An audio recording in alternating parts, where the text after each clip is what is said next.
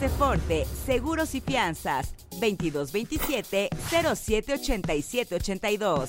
Presenta. Hay alguien que te trae la noticia del día, aunque aún el gallo no haya cantado. Tiene la chispa de aquel que entretiene para mantenerte informado. Esto es El Pájaro Madrugador, con Gilberto Brenis. ¡Comenzamos! ¿Qué tal? ¿Cómo están? Bienvenidos a una emisión más del Pájaro Madrugador. Hoy es martes, martes 7 de noviembre. Felicidades a todas las personas que hoy cumplen años. Herculano, Aquiles, Ernesto, Amaranto y Karina están celebrando su santo. Muchas felicidades. Hoy es el día 311, faltan 54 para que termine este año.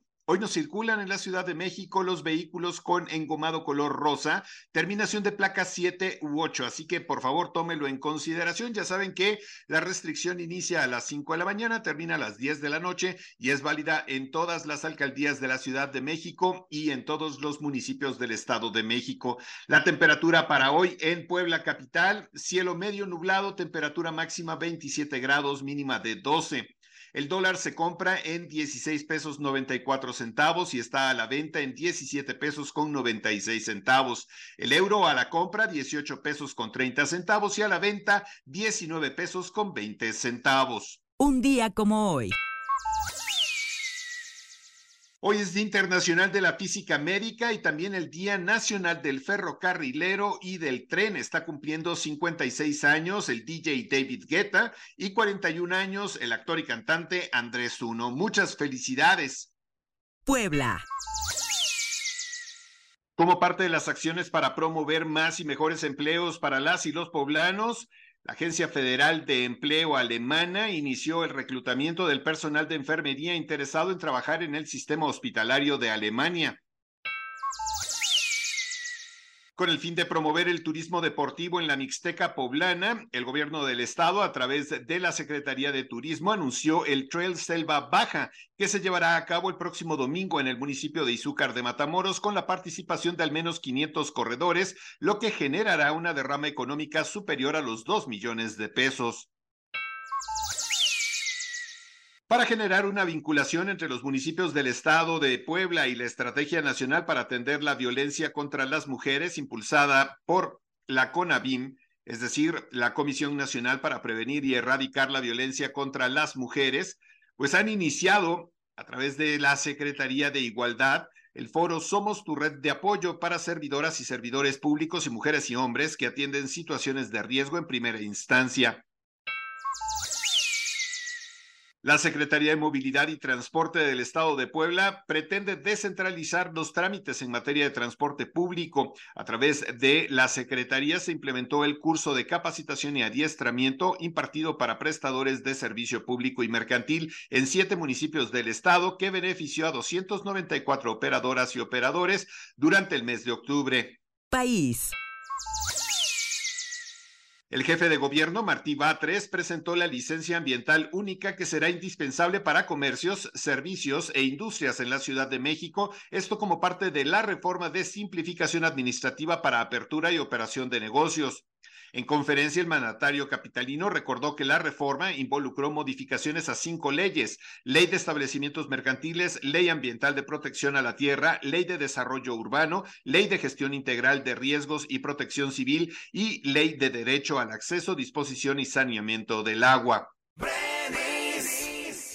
Cerca de 100 manifestantes que integraron la caravana por la reconstrucción por Acapulco marcharon de la Avenida Juárez a la entrada del Zócalo en la Ciudad de México para exigir al gobierno federal etiquetar recursos para atender la emergencia en Acapulco. Los participantes de la movilización arribaron en vehículos que dejaron estacionados en las inmediaciones del Palacio de Bellas Artes y arengados por Evodio Velázquez, exalcalde de Acapulco, y Ramiro Solorio, enlace de la dirigencia del PAN en el puerto avanzaron sobre Madero a grito de Todos somos Acapulco y Acapulco vive, la lucha sigue y sigue. De cara al proceso electoral de 2024, donde se renovarán 20 mil cargos de elección popular y ante las aspiraciones de diversos senadores por contender por otro cargo público, la presidenta del Senado, Ana Lilia Rivera, hizo un llamado a priorizar el trabajo legislativo por encima de las aspiraciones personales. Ojalá que así sea.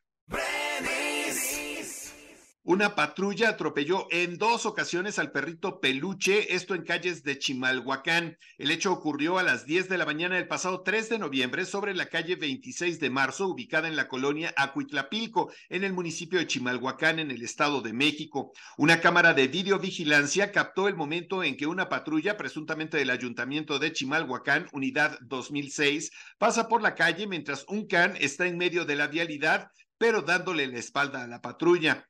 Los oficiales Jorge Luis N. y Raquel N. ya fueron presentados ante la Unidad de Asuntos Internos, instancia que les inició un expediente teniendo como consecuencia la separación inmediata de los elementos. El coordinador de la bancada de Acción Nacional en la Cámara de Diputados, Jorge Romero, aseguró que el bloque opositor que conforman junto con el Revolucionario Institucional y el Partido de la Revolución Democrática apoyarán cualquier cambio al presupuesto de egresos de la Federación sin importar quién lo presente, siempre y cuando ayude a los damnificados de Guerrero. Al corte de este lunes, las autoridades federales y estatales registran 48 personas fallecidas y el mismo número de desaparecidos tras el paso del huracán Otis en Acapulco. Aceforte Seguros y Fianzas, permítanos ayudarte a contratar la póliza para tu auto, tu negocio, tu salud, tu vida. Protege lo que más quieres y que tanto esfuerzo te ha costado. Contáctanos a nuestro WhatsApp 2227 078782 o visita nuestra página aceforte.com.mx. Tu mundo más seguro. Mundo. El paso fronterizo de Rafa se abrió nuevamente para permitir la entrada de ciudadanos extranjeros y palestinos heridos a Egipto. Según información de las autoridades del paso en dichos límites, el funcionario fronterizo egipcio declaró que nueve palestinos lesionados gravemente por ataques aéreos israelíes, junto a cinco de sus acompañantes, pudieron cruzar y ser atendidos en hospitales en Egipto. La cifra de muertos en la asediada franja de Gaza supera los 10.000 y la cantidad de heridos llega a 25.400 personas después de un mes de iniciado el conflicto entre Israel y Hamas. Según el Ministerio de Sanidad de Gaza, los decesos suman ya 10.022 fallecidos, donde el 70% son mujeres y niños, además de ancianos, mientras que ya hay más de 25.408 heridos. Las Fuerzas Armadas de Estados Unidos anunciaron que un submarino nuclear llegó a Medio Oriente mientras que el gobierno de Joe Biden intenta evitar una escalada en el conflicto entre Israel y Hamas. A través de Twitter, el mando central de Estados Unidos publicó una imagen del submarino transitando por el canal de Suez en Egipto, entrando en su área de responsabilidad. El expresidente de Estados Unidos, Donald Trump, se enfrentó repetidamente con el juez en su comparecencia por un caso de fraude financiero en Nueva York que amenaza con paralizar su imperio inmobiliario. El expresidente estadounidense de 77 años está acusado de inflar el valor de sus activos para beneficiar a su empresa familiar en uno de los múltiples casos que puede alterar su pretensión de volver a la Casa Blanca el próximo año. El gobierno de Nicaragua canceló la personalidad jurídica de 25 organizaciones no gubernamentales y confiscó los bienes de 12 de ellas, con lo que suman unas 3.500 cerradas desde la protesta de 2018 contra el presidente Daniel Ortega. Un grupo pro-iraní en Irak atacó ayer la base militar de Ain al-Assad que alberga personal estadounidense en el oeste de Irak, el mismo día en que se realizaba una inesperada visita a Bagdad del secretario de Estados Unidos, Anthony Blinken, quien está de gira por Medio Oriente. Deportes. El pasado 5 de noviembre se llevó a cabo la ceremonia de clausura de los Juegos Panamericanos 2023 celebrados en la ciudad de Santiago de Chile. La delegación mexicana no solamente rompió el récord de más medallas conseguidas en esta justa deportiva a nivel continental, también sumaron 16 nuevas plazas con miras a los Juegos Olímpicos de París 2024. Muchas felicidades a los atletas. El tenista Novak Djokovic lanzó una indirecta para el español Rafael Nadal tras conseguir la victoria en el Masters 1000 de París. Los ánimos se calentaron dentro del mundo deportivo después de que Djokovic lanzara una indirecta para el español Rafael Nadal tras haber conseguido esta victoria. El serbio se robó la atención de los amantes de este deporte después de lanzar un par de declaraciones en las cuales se especuló que hizo referencia a una de las máximas estrellas del tenis, es decir, Rafael Nadal. Frente a los medios aseguró, voy por todos los récords posibles, todos los que pueda batir. No he fingido como otra persona que dice que ese no es su objetivo y luego comportarse de forma distinta. Siempre he intentado estar en línea con lo que creo. El medallista peruano Heriberto Gutiérrez rechazó el reconocimiento que le realizó el alcalde de Abancay, Raúl Peña, en plena ceremonia después de conseguir la presea de bronce dentro de los Juegos Panamericanos. El atleta pudo subir al podio tras haber conseguido una de las mejores posiciones dentro de la prueba de canotaje, lo que hizo que se convirtiera en el primero en poder realizar este logro para su país. En su discurso, Heriberto Gutiérrez mencionó que era irónico recibir un reconocimiento cuando el esfuerzo había sido solo suyo y que el señor alcalde le había negado el apoyo en su momento.